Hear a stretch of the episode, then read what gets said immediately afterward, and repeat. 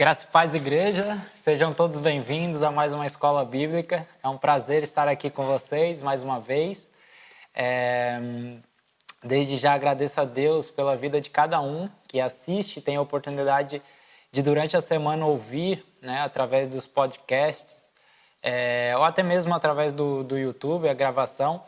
E que espero eu e esperamos todos nós que temos trabalhado nesse intuito de crescimento espiritual, é, do crescimento do homem interior, todos os irmãos estejam sendo abençoados e tudo, tudo que tem sido liberado aqui é, possa, de alguma forma, transformar uh, a nossa mentalidade, o nosso coração, tudo aquilo que nós somos, para que nós possamos desempenhar o Evangelho de Deus é, na Terra, né? Essa é a grande missão, não é só obtermos o conhecimento, mas é conseguirmos transformar isso em vida nas outras pessoas. Então, é, desde já agradeço é, estarem conosco, é, incentivo aos irmãos que nos assistem, que nos ouvem, a, a espalhar essa mensagem, espalhar é, a, a boa notícia a respeito do Evangelho e, e convidar também os irmãos para fazer parte conosco nessas quartas-feiras à noite e desfrutar desse, desse bom momento que nós temos ouvindo e desfrutando da palavra do Senhor. É, sem mais delongas, hoje nós vamos dar continuidade, então, ao tema, né, que nós temos vindo a falar sobre o Evangelho, o Evangelho completo. É, o pastor é, Carmelo, ele fez a abertura a respeito do Evangelho da Graça. Hoje eu vou dar continuidade. Nós vamos falar pelo menos essa e mais a, a próxima semana a respeito desse assunto. E depois vamos começar a adentrar, então, no Evangelho do Reino. Os irmãos podem ver que há muita abrangência, né? E, e, e mesmo, nós estar, é, mesmo nós estando aqui a falar é, alguns meses, iremos continuar falando alguns, algum tempo ainda a respeito do Evangelho, esse assunto ainda é, é, é muito mais amplo de, é, do, do que aquilo que nós temos falado aqui. Então, o Evangelho, é, é, teríamos, se, se, se gastássemos uma vida, ainda assim não conseguiríamos falar tudo sobre ele. Então, antes de iniciarmos, vamos orar, vamos agradecer a Deus. Convido você a curvar sua cabeça em casa. É, você pode estar aqui interagindo comigo no chat, se estiver aqui é, presente. E nós vamos acrescentando na vida dos irmãos cada vez mais, crescendo, porque, sem dúvida nenhuma, não há outra coisa que transforme o homem senão a palavra de Deus. A palavra de Deus diz que o Evangelho é poder de Deus para a salvação de todo aquele que nele crê. Então, é, é um poder que traz transformação em todas as áreas da nossa vida.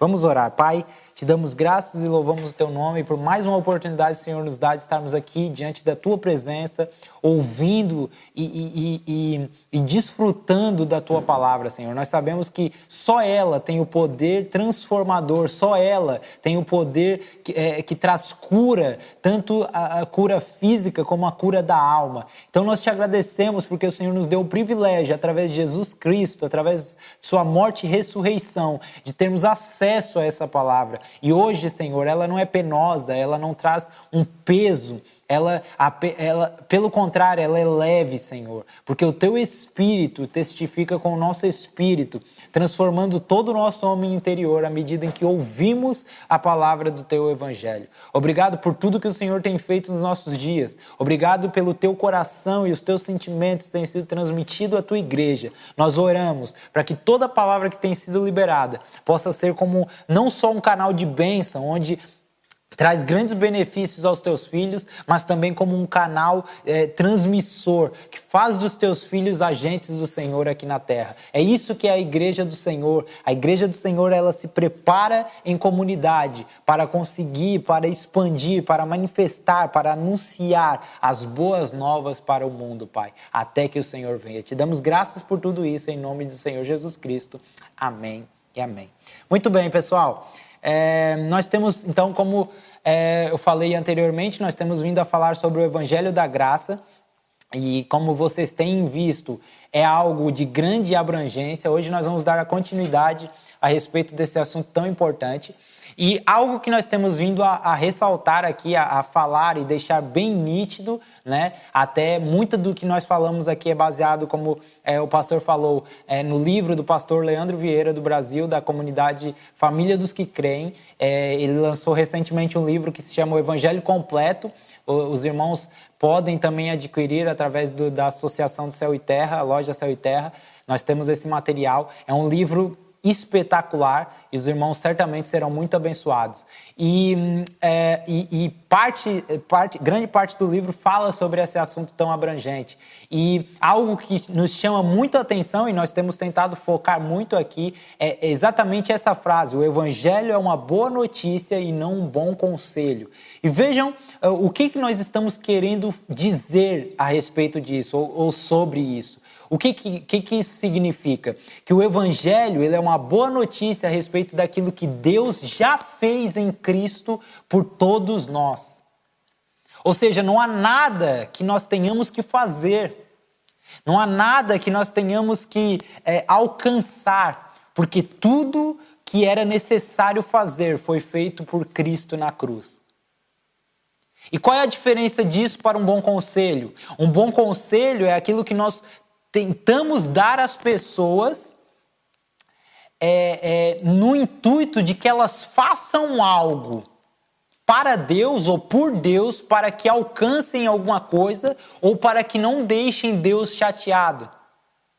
Então, muitas vezes nós caímos no erro de, ao evangelizar, anunciarmos às pessoas regras, leis, mandamentos, onde nenhuma das pessoas irá conseguir cumprir. Olha, deixe de fumar, olha, deixe de fazer isso, olha, deixe de fazer aquilo, olha, deixe de fazer aquilo. Se nós mesmos não conseguimos deixar de fazer muitas coisas que são, aos olhos de Deus, pecado, quem dirá às pessoas que nem ainda conhecem a Deus? Então, o que nós precisamos anunciar é o que nos foi anunciado.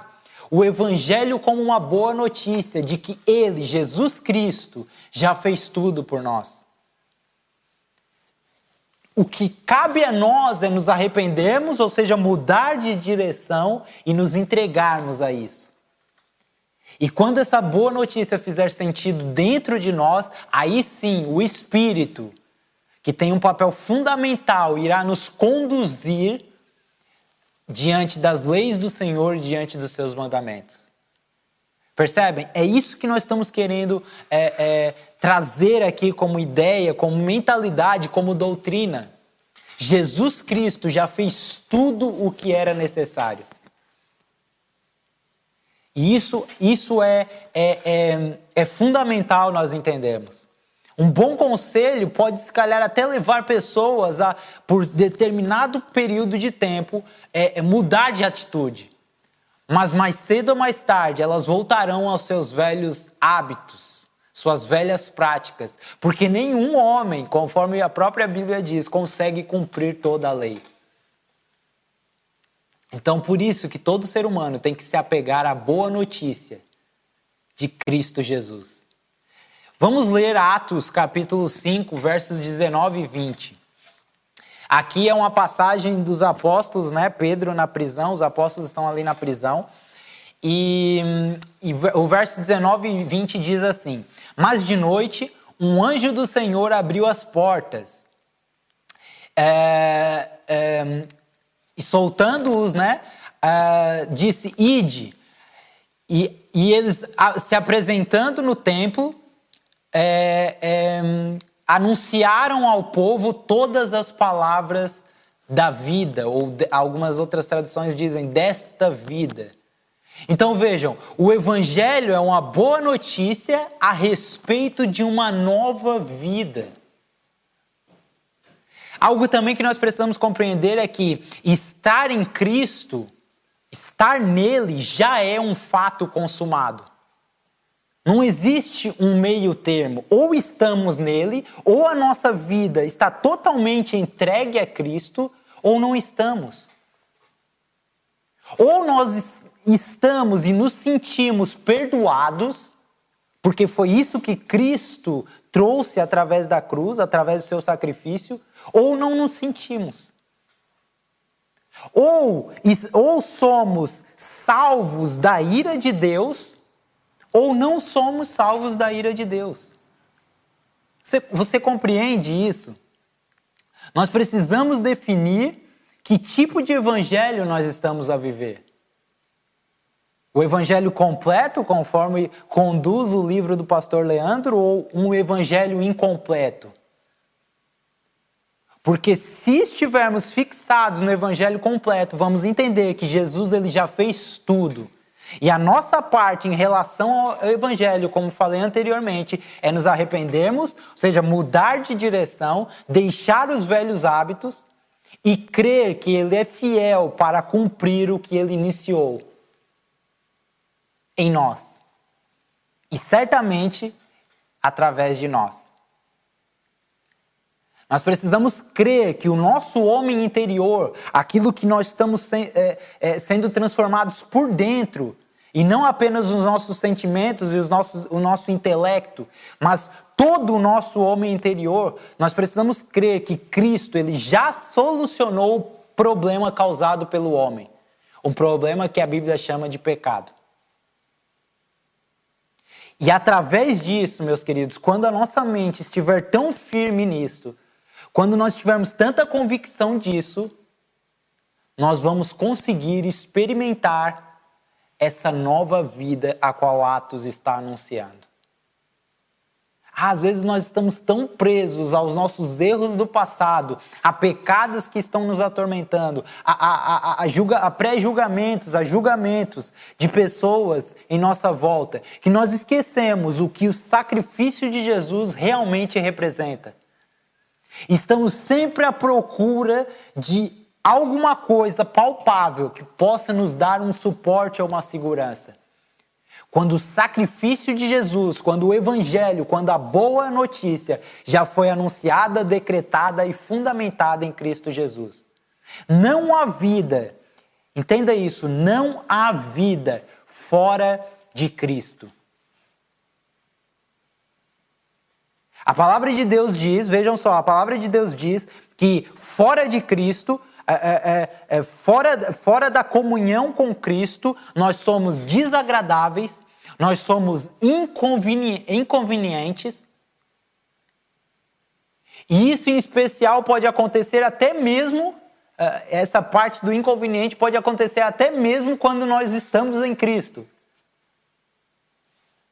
E isso acontece porque nós estamos pedindo coisas, muitas vezes. Viemos à igreja aos domingos pedir coisas, estamos nas nossas orações durante a semana pedindo coisas, é, é, é, e, e nós nos tornamos inconvenientes diante de Deus. Por quê? Porque nós estamos pedindo coisas que Cristo já nos deu. E o que que Ele nos deu? A palavra de Deus diz que Ele nos deu vida abundante no Evangelho. Vocês percebem essa palavra, abundante? É algo extraordinário, é algo além do imaginário, é algo além do que a nossa capacidade mental pode alcançar. E Ele diz que isso já é nosso. A pergunta é aqui, para nós, para você refletir, é o que nós estamos pedindo? Bênçãos, vitórias, conquistas financeiras, é, é, é, é, é, é, pedidos mesquinhos. De fato, isso são coisas que Deus nos presenteia, mas vejam, ele fala em algo muito superior. Ele diz, eu vos dei vida abundante, vida e vida em abundância. A pergunta aqui, você tem vivido uma vida abundante no Evangelho? E se isso não está acontecendo, meu irmão, é porque talvez você ainda não tenha crido na mensagem completa do Evangelho. Talvez você ainda não tenha tanta convicção assim de que a boa notícia de que Cristo já resolveu tudo, já nos deu tudo, ainda não adentrou, não faz tanto sentido. E se isso tem acontecido na sua vida, se, se todas essas, essas consequências de uma cosmovisão fechada, de um, de um olhar distorcido do Evangelho tem acontecido na sua vida, talvez você esteja crendo no Evangelho incompleto. Porque não há um meio termo. Deixe-me te dizer isso. Não há um meio termo diante de Deus. ou cremos em Cristo e conhecemos. Percebem porque é tão importante nós estudarmos a palavra de Deus? Porque é tão importante nós constantemente aprendermos de Deus? Porque se nós não aprendermos, nós certamente, se nós não nos apegarmos ao ensino, certamente não entenderemos essas coisas. O problema de muitos evangélicos é o evangelho em que eles acre- estão acreditando. Porque a, a, a conta nunca, realmente a conta nunca bate. Sempre está faltando algo. Nunca é tão atraente, nunca é tão bom, nunca é tão... É, é, é, é, é, chega, é, nunca chega ao ponto de ser apenas é, é, deleite. Sempre está faltando algo. Eu preciso mudar de igreja em igreja, porque sempre está faltando algo. Eu preciso mudar de emprego em emprego, porque sempre está faltando algo. Eu preciso deixar certos convívios com irmãos, porque sempre está faltando algo. Nós precisamos entender o evangelho completo. Nós precisamos entender. Então, a boa notícia de Cristo, ela deveria ser suficiente. Exatamente, como a Tati falou, e porque estamos pedindo, né? Porque estamos sempre a pedir algo. Uh, a boa notícia de Cristo, meus irmãos, ela deveria ser suficiente. Há uma nova vida para todo aquele que, pelo Espírito, creu nessa mensagem. E que pelo Espírito se rendeu à vontade de Deus. E isso não é algo que aconteceu uma única vez. É todos os dias se render à sua vontade.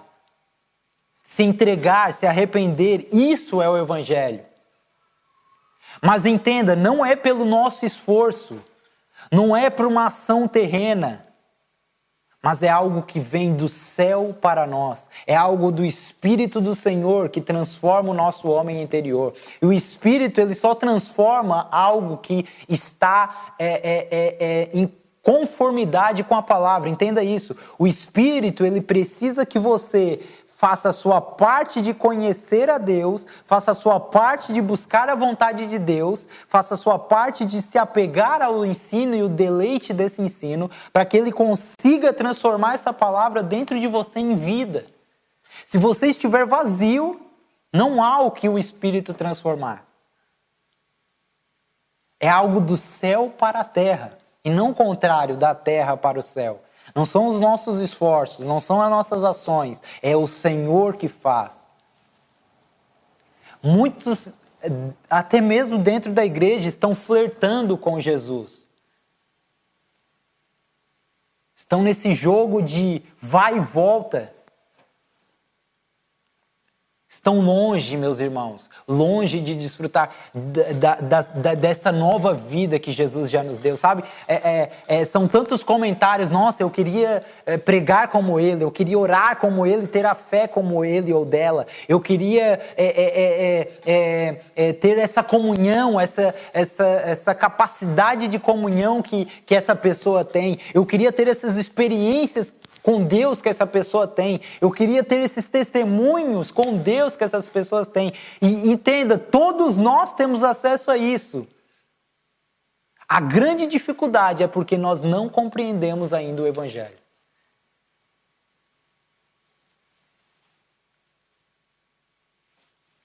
Eu queria falar com vocês agora a respeito dos efeitos que o pecado causa. Isso tem tudo a ver com aquilo que Jesus veio, através da sua graça, através do Evangelho da Graça, resolver. Então, existem alguns efeitos, nós vamos ver algumas passagens aqui, que, que o efeito causou diretamente no homem. É, se você tiver com a sua Bíblia, você pode abrir em Gênesis três, do verso nove ao dez. Todos, todos nós conhecemos essa passagem, né? É, é a passagem ali do relato da queda, passagem que o homem se esconde de Deus, passagem que o homem peca, né? Então, é, Gênesis capítulo três, versos nove e dez diz assim: E chamou o Senhor Deus ao homem e lhe perguntou. No momento em que, ele, que Adão e Eva pecam, eles se escondem e, e, e a palavra diz assim, chamou o Senhor Deus ao homem e lhe perguntou, onde estás? E ele respondeu, ouvi a tua voz no jardim e porque estava nu, tive medo e me escondi. Então vejam só, irmãos, a primeira coisa que o evangelho da graça, ele resolve é o medo e a vergonha. Grave isso, se possível aponte. Primeira coisa que o evangelho resolve, e isso está lá no princípio, em Gênesis. Primeira coisa que é, causa no homem quando ele peca é o medo e a vergonha. É a primeira coisa que o evangelho, ele vem, o evangelho completo de Jesus, ele vem anunciar como boa notícia, é que Jesus vem retirar todo o medo e a vergonha. Então a queda, ela causou a separação entre homem e Deus. Todos nós sabemos, né? O pecado é o quê? A separação. Havia uma comunhão plena entre homem e Deus, homem e imagem e semelhança de Deus. E a partir do momento em que o homem desobedece, então há uma separação. E a primeira coisa que se separou após a queda foi nós de nós mesmos. Você de si mesmo. Vejam, o homem sentiu vergonha de si mesmo pela primeira vez. Tanto é que ele olha para si e fala, meu Deus, eu estou nu, eu preciso me cobrir. Então, nós, o que, que o, o pecado causou no homem? É, é, nós fomos separados psicologicamente, daí vem a palavra psique, que, tem, que é uma relação com alma, nós fomos separados psicologicamente de nós mesmos. Distúrbios de identidade, é daí que vem. Não sabemos de onde viemos, por que estamos aqui, para onde vamos, o que vamos fazer da vida, qual a nossa vocação e etcétera. E aí afora, nós nos separamos de nós mesmos. Nós, temos, nós tínhamos uma identidade em Adão, é claro, é, o Adão perfeito tinha uma identidade bem convicta em Deus. Ele sabia quem ele era em Deus. E a partir do momento em que a queda entra, o pecado entra, há uma separação, psique. E essa separação causa, essa separação psicológica causa medo e vergonha. Então veja, o evangelho, ele é suficiente quando ele, bem, quando ele é bem compreendido em todas as áreas da nossa vida. Entendem? Não é só o fato de nós entendermos que Jesus Cristo morreu e ressuscitou, é, é, por isso é tão, é tão import, eu acho tão importante isso que nós temos estudado ao longo desse tempo, porque é, às vezes nós, a compreensão que nós tínhamos do Evangelho era o seguinte, Jesus morreu, me salvou dos meus pecados e agora eu sou salvo para viver eternamente com Ele. Mas vejam, é muito mais amplo que isso, o Evangelho ele está de Gênesis a Apocalipse distribuindo em princípios. E esse é o princípio, o evangelho quando entendido, e, e, e entendido de forma que ele é suficiente, quando bem compreendido, nós entendemos que ele atinge todas as áreas da nossa vida. E o, e o pecado, ele tem esse efeito, ele produz em nós medo e vergonha, e automaticamente, vejam, o que que causa é, quando nós pecamos e, e, e vem esses, esses, esses, esses sinais, Da, da queda é, no nosso pensamento, qual é a primeira reação nossa? Nos escondermos de Deus. É falar, hoje eu não vou orar, hoje eu não vou abrir a Bíblia, porque eu não me acho digno de estar diante de Deus. Não é isso? Isso acontece comigo? Então, quando há medo e vergonha, automaticamente nos escondemos de Deus. E vejam algo interessante, que talvez você não note nesses momentos, é que é impossível se esconder de Deus.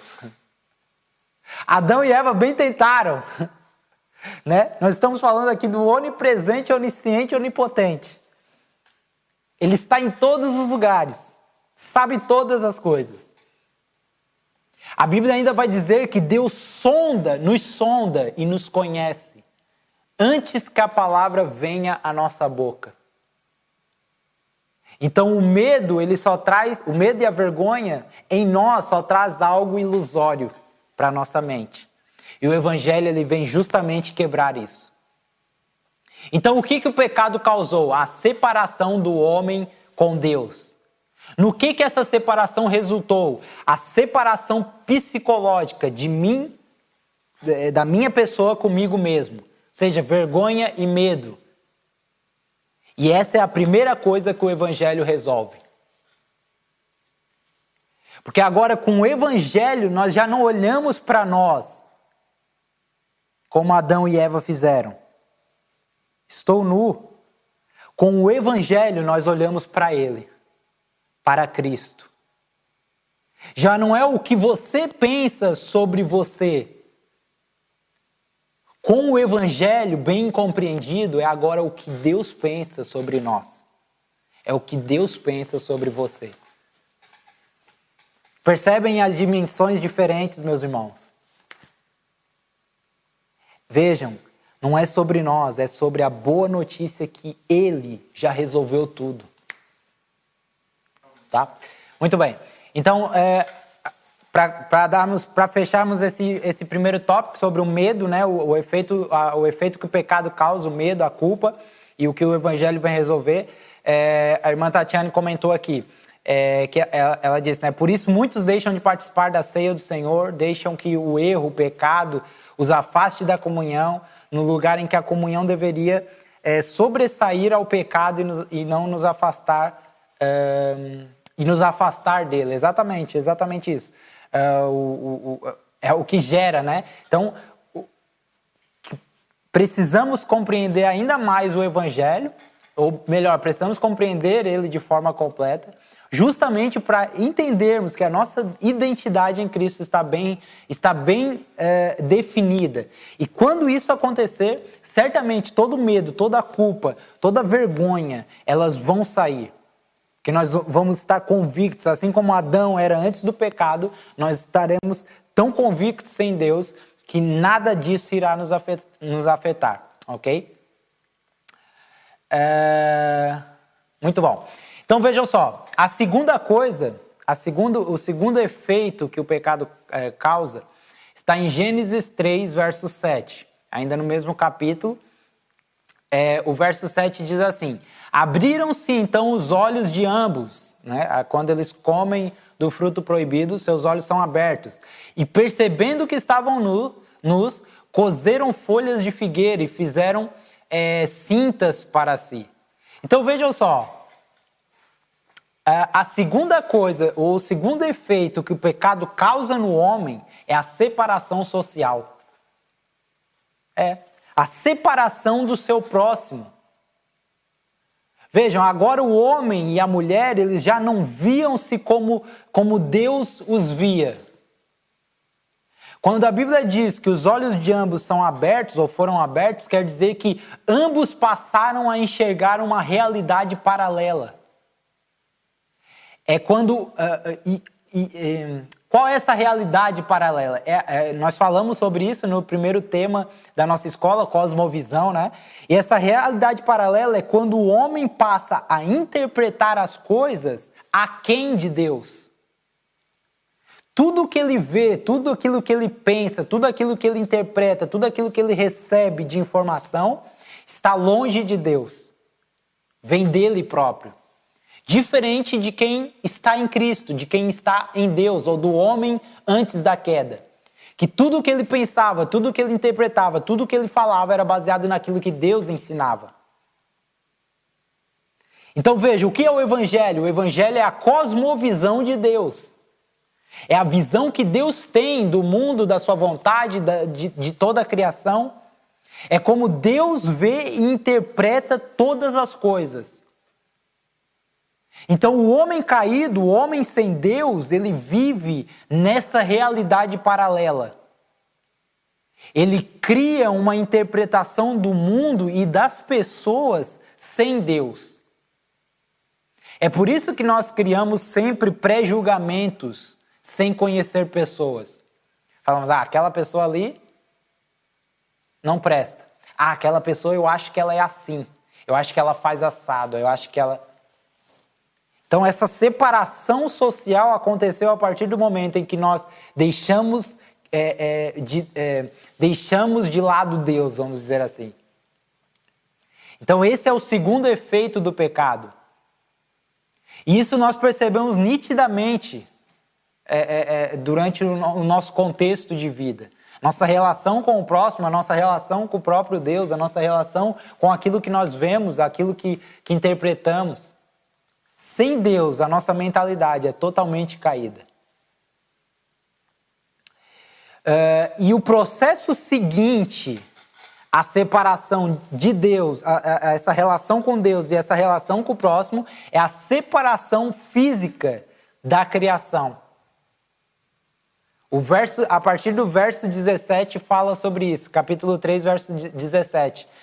Diz assim, e Adão disse, e a Adão disse, visto que atendeste à voz de, de tua mulher e comeste da árvore que eu te, que eu te ordenara para que não comesses, maldito é a terra por, causa, por tua causa. Vejam só, uma separação física. Antes, homem, o que o homem falava, a terra obedecia. Agora há uma separação física entre homem e terra.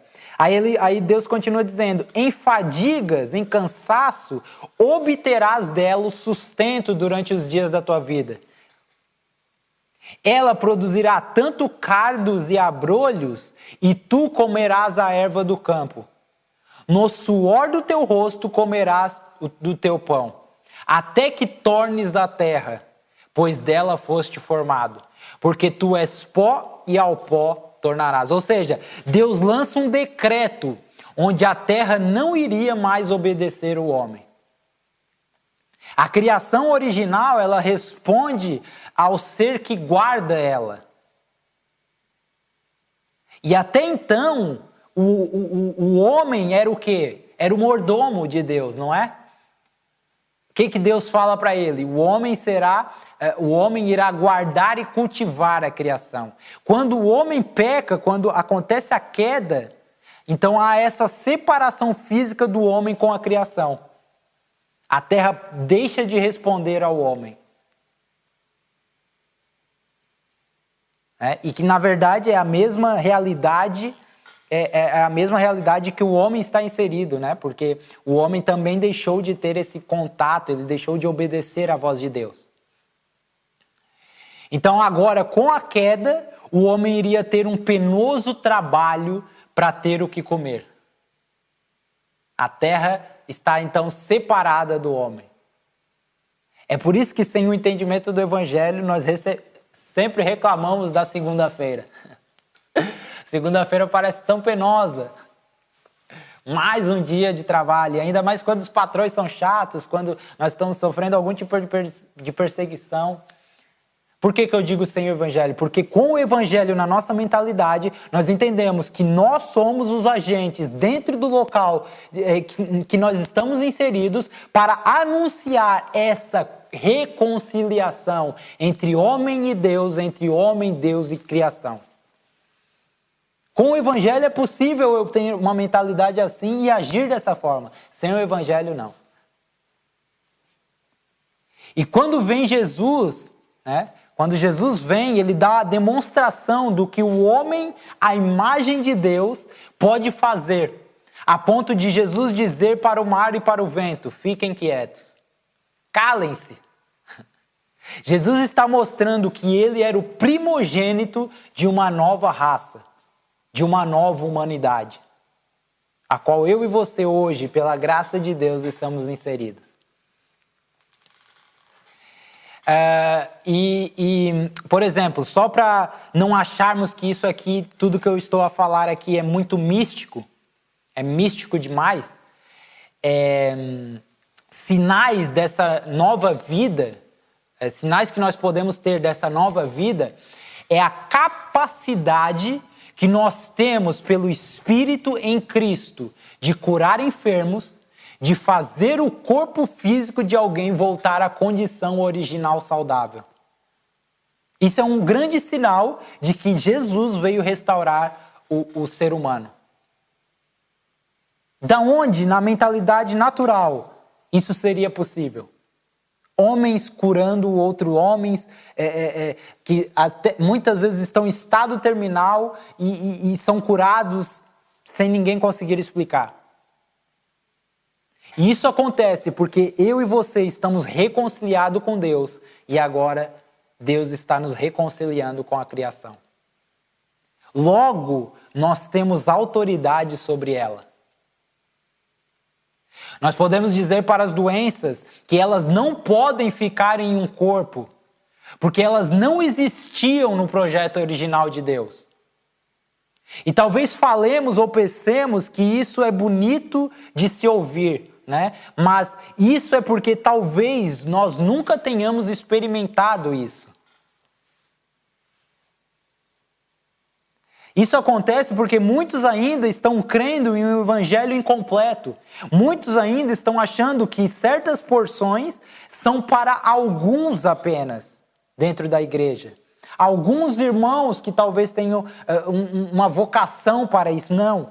O evangelho é para todos nós. Todos aqueles que querem se deleitar, desfrutar e conhecer um pouco mais a respeito de quem é Deus.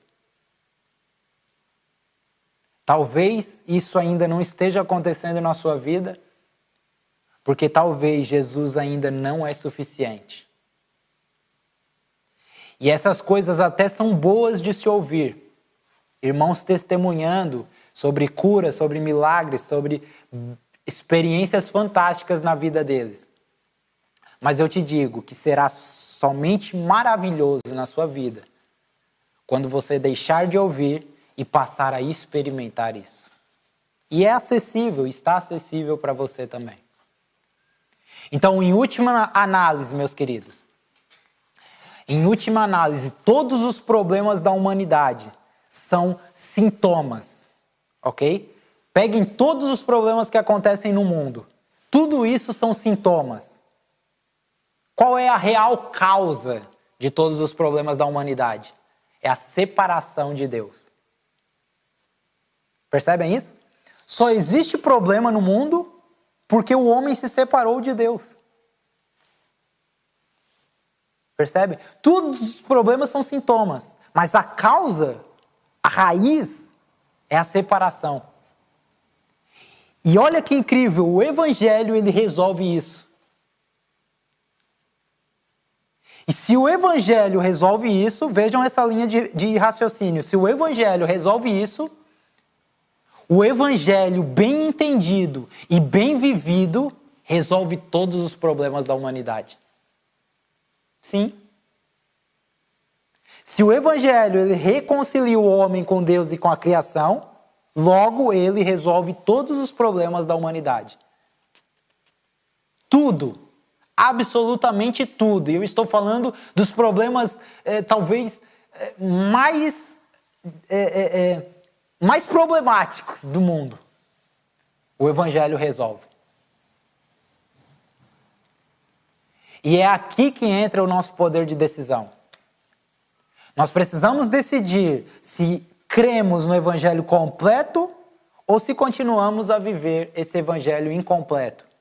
Se cremos numa obra salvífica plena ou se continuamos buscando um Jesus que é, é, não é suficiente e que nós sempre precisamos buscar algo a mais. Ou nós cremos que Jesus nos salvou e já solucionou todos os problemas, ou não cremos que ele nos salvou. Para nós caminharmos para o fim e nós entendermos ainda de forma mais plena isso, nós precisamos compreender alguns tópicos, alguns pontos relacionados à ira de Deus. Vejam só, abram sua, a, a vossa Bíblia em Lucas vinte e dois, quarenta e dois.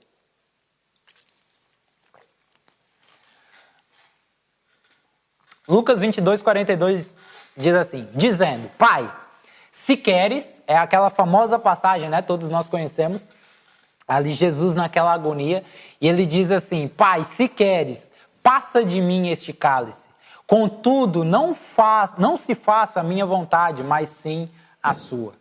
Vejam, todo ser humano, nós precisamos partir do princípio seguinte, todo ser humano é alvo da ira de Deus, todo. A Bíblia diz que Uh, uh, Deus olhou dos céus e, e, e não achou um justo sequer. Todo ser humano está, é, é alvo da ira de Deus. Por quê? Porque o pecado, O pecado, ele atrai a ira de Deus. Logo, se o ser humano peca, ele está diretamente é, é, como foco da ira de Deus. E o que, que o Evangelho faz? O Evangelho, ele nos desvia da ira de Deus. Percebe? Ele nos desvia. A ira de Deus é algo que Jesus, ele não queria experimentar. Embora, vejam só, ele não queria, embora ele estivesse pronto para isso. E quando nós pensamos em ira, logo nós... A, o, geralmente, o nosso primeiro pensamento é uma, uma mentalidade de luta, de guerra, de ódio, né? Mas vejam, todos os problemas do mundo, como nós falamos aqui, são sintomas. E partindo do princípio que a causa dos problemas é a separação de Deus, Jesus, ele não queria experimentar essa separação. Algo que Jesus não sentia naquele momento era medo, culpa ou vergonha.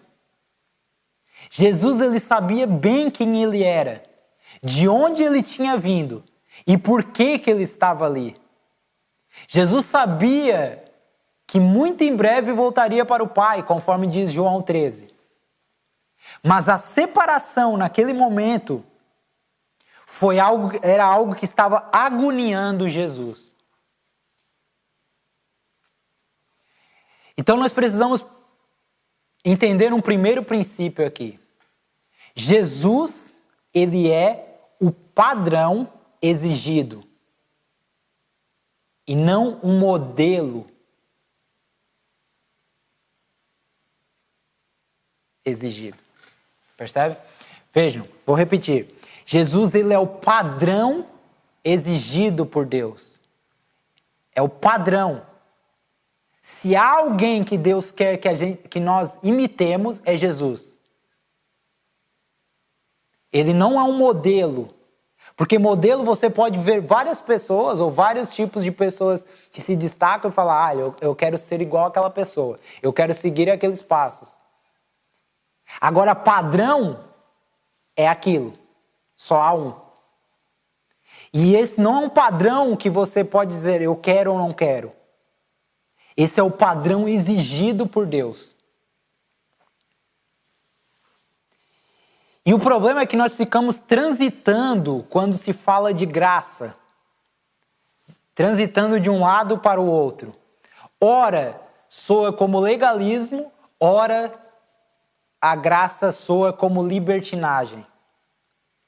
Mas a compreensão exata da graça nos faz entender que não tem a ver com mérito, e também não tem a ver com liberdade excessiva e obsessiva. Então vejam, esse contexto aqui foi a primeira vez que Jesus foi separado do Pai.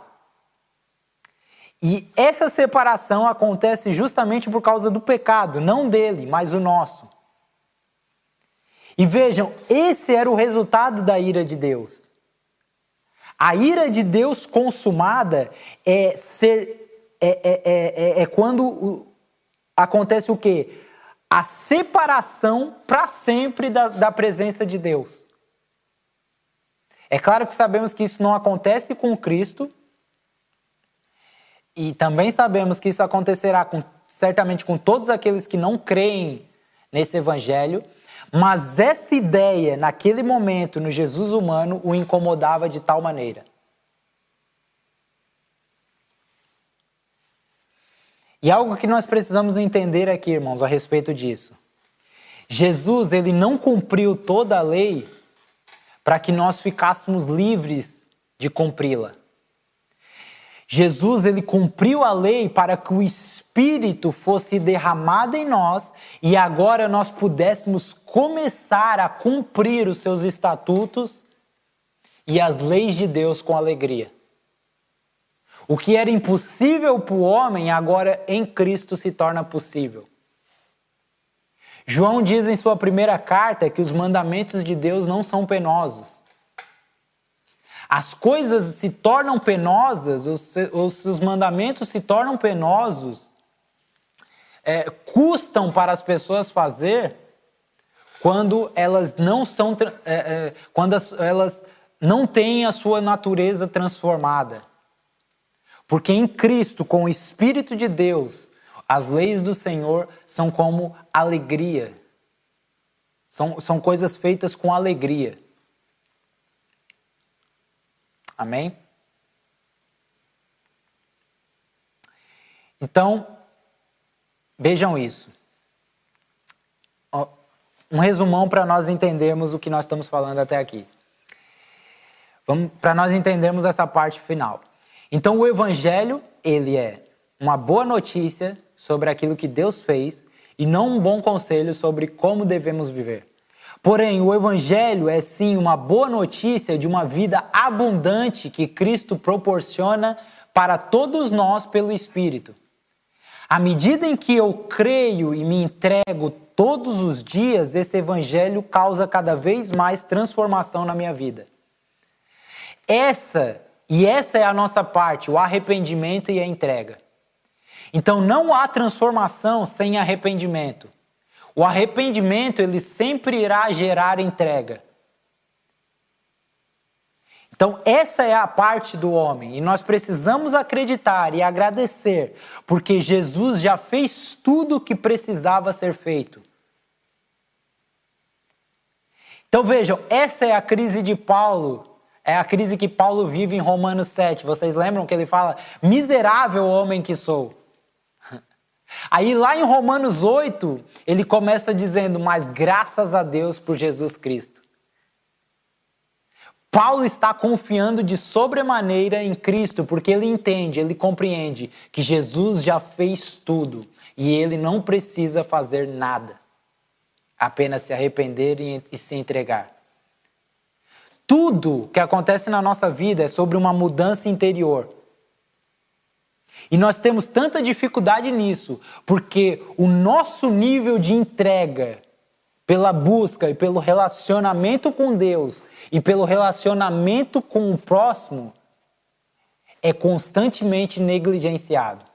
Irmãos, nós não queremos. Nós colocamos tantas coisas que ocupam o nosso dia a dia que a Bíblia, o ensino e a aprendizagem são negligenciadas. E não há transformação sem arrependimento, e só há arrependimento quando nós entendemos o nível do nosso pecado. E é a lei, é a palavra do Senhor que mostra o nível do nosso pecado. Então nós vivemos altos e baixos na fé cristã. Quando o, homem, o, quando o nosso homem interior é, é, é mudado, é transformado, tudo é gracioso, tudo é pleno. Nada se torna penoso. Ir à igreja, servir na igreja, estudar com os irmãos, orar com os irmãos, marcar um jantar, visitar os enfermos, ir conviver, ir num cinema, tudo se torna gracioso. Mas quando de fato o nosso homem interior não é mudado pela nossa negligência à busca a Deus, pelo mau entendimento que nós temos do Evangelho, tudo se torna penoso. E o que se torna penoso nos cansa, nos sobrecarrega, nos afasta.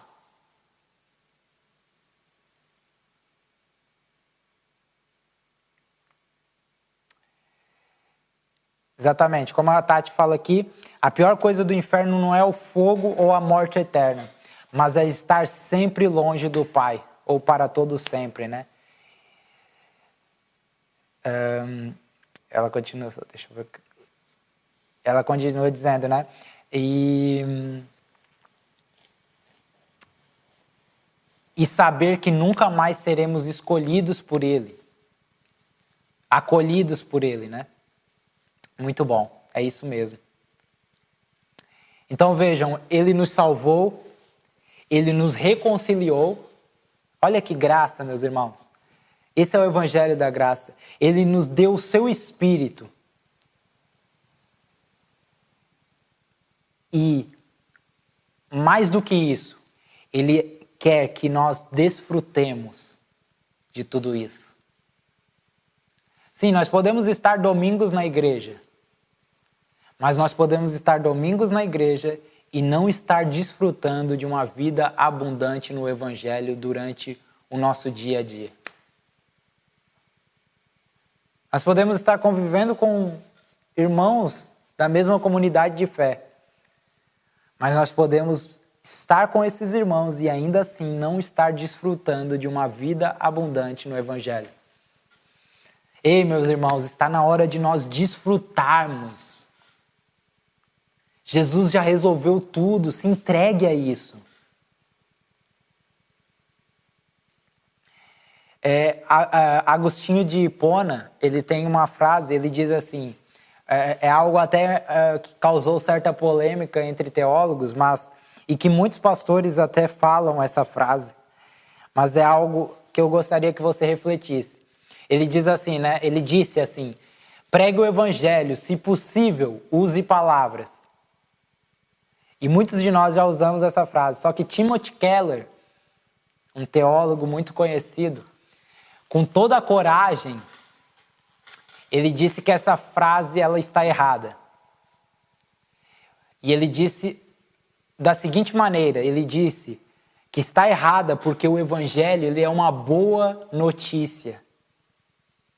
E se o evangelho for pregado só com atitudes, nós estaremos falando em, em um conjunto de regras de como viver, de como se vestir, de como comer, do que deixar. E assim vai. E essas coisas serão penosas para as pessoas. E as pessoas não conseguirão viver assim. E por o evangelho ser uma boa notícia, ele precisa ser anunciado. Ele precisa ser dito, olha, para o pecador, olha, Jesus já fez tudo. E até mesmo para o evangélico, olha, Jesus já fez tudo. Desfrute disso. Por isso nós precisamos crer, se entregar e desfrutar. Nós precisamos anunciar às pessoas como desfrutar dessas coisas.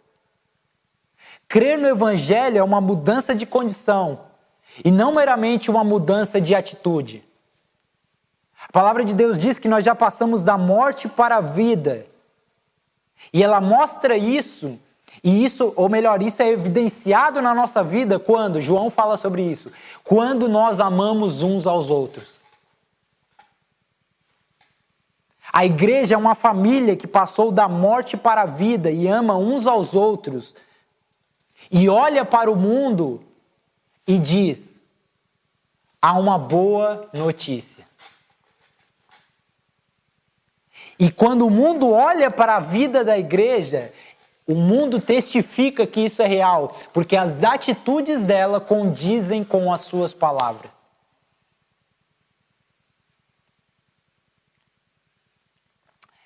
Para terminarmos, eu quero ler Efésios, capítulo um, do verso três ao cinco. Se você puder, em casa, leia a carta toda de Efésios. Esse é o meu conselho, mas medite no capítulo um, porque ele é um resumo de tudo isso que nós falamos essa noite.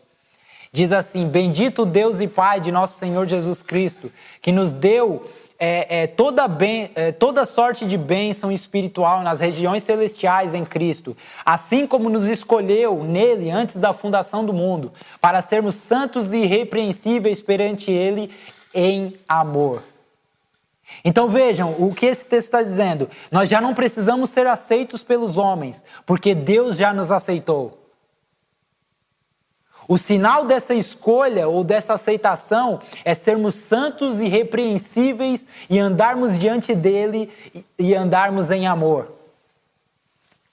O fato de Jesus nos escolher nos livra da aceitação dos homens. E essa é a primeira bênção espiritual. Você não precisa estar buscando aceitação, glória, buscando boas palavras das pessoas, porque Deus já te escolheu. Você é aceito dele. A segunda bênção espiritual é a adoção.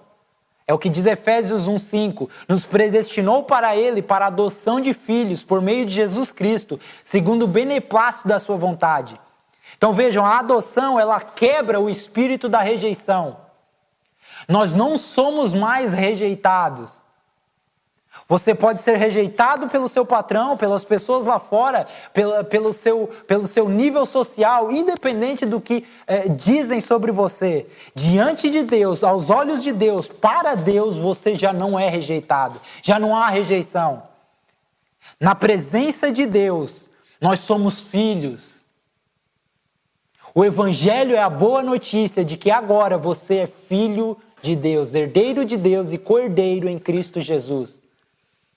Então nós precisamos sair deste lugar que busca a aceitação dos homens, do lugar que busca uma paternidade.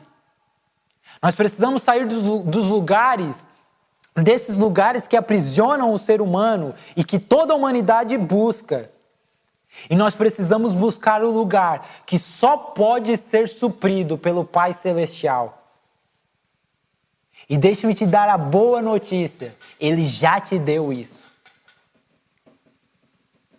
A nossa carência de paternidade, muitas vezes, é sinal que muitos de nós ainda não entendemos o Evangelho.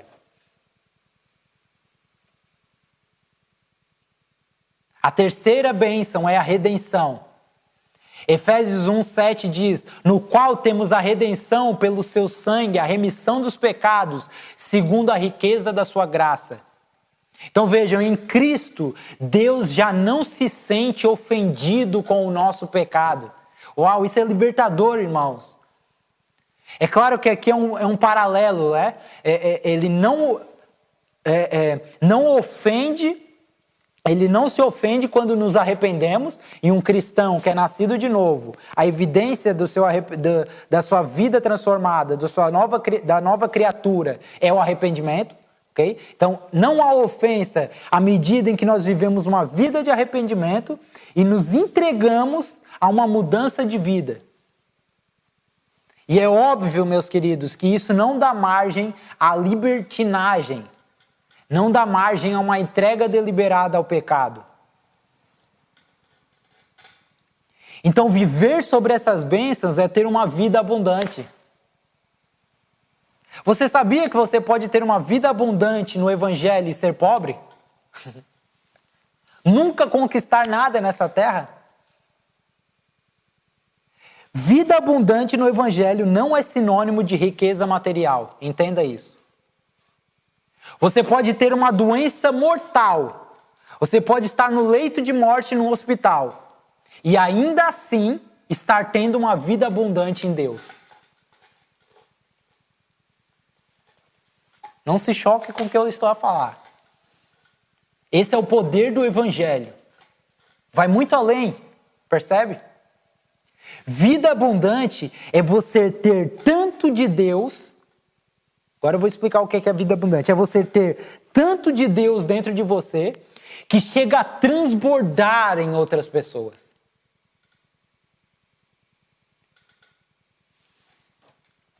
E deixe-me te dizer, antes que você fale que não consegue chegar a, até aí, até essa vida abundante. A resposta é, você não quer... A resposta para a sua pergunta, possível pergunta é, você não quer chegar neste lugar. Não é você não pode, você não quer chegar. Porque está acessível para todos. É claro que nós estamos... É, é, temos os acidentes de percursos, nós pecaremos durante a longa trajetória da nossa vida, nós iremos desanimar em muitos momentos, nós iremos sofrer, nós iremos é, é, ter momentos é, de altos e baixos, esse é o ser humano. Mas deixe-me te dizer, a graça de Deus nos basta e ela é suficiente. À medida em que nos entregamos a essa graça, ela é suficiente para nos levantar e mostrar que nós fomos aceitos por Deus, fomos escolhidos por, por Ele e que agora Ele é o nosso Pai e nós somos os filhos, os filhos amados dEle. Então, para você entender a graça, irmãos, e eu fecho aqui, agora é real. Para entendermos a graça, nós precisamos entender a lei. Porque eu tô, você lembra dos sacrifícios? Como aconteciam os, os sacrifícios? O cordeiro, né? Os sacerdotes...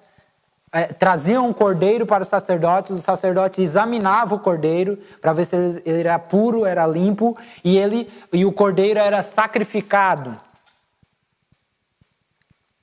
Vejam só, era o cordeiro que era sacrificado, era o cordeiro que era examinado, e não o pecador. O pecador trazia o cordeiro. Por que que você precisa entender a lei para entender a graça? Porque esse, esse método de sacrifício nos traz luz, o que é a graça de Deus.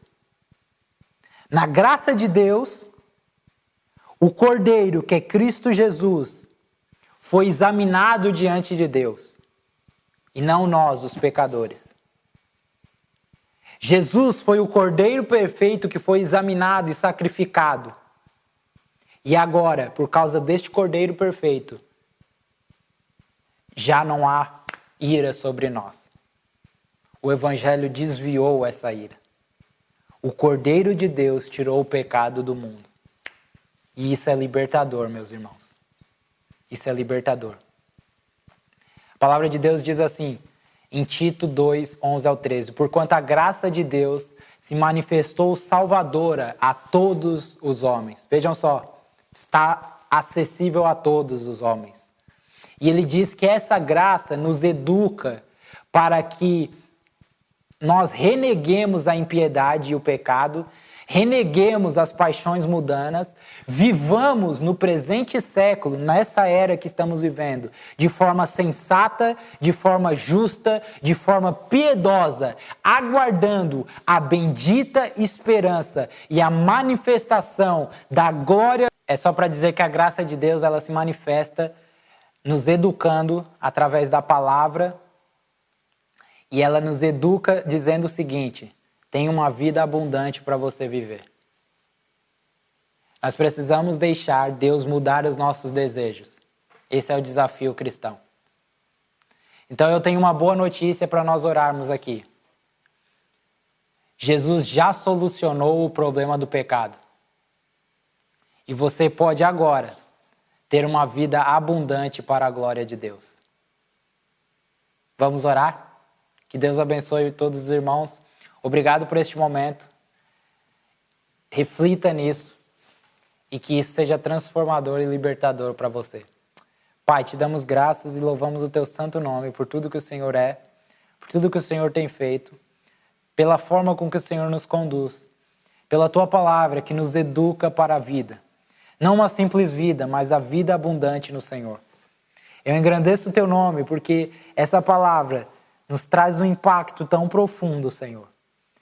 Eu agradeço ao Senhor pelo privilégio que o Senhor nos dá de podermos viver essas bênçãos espirituais, desfrutarmos delas, nos alegrarmos nelas. Obrigado, Santo. O Senhor é tão bom e eu louvo a Ti pela Tua bondade.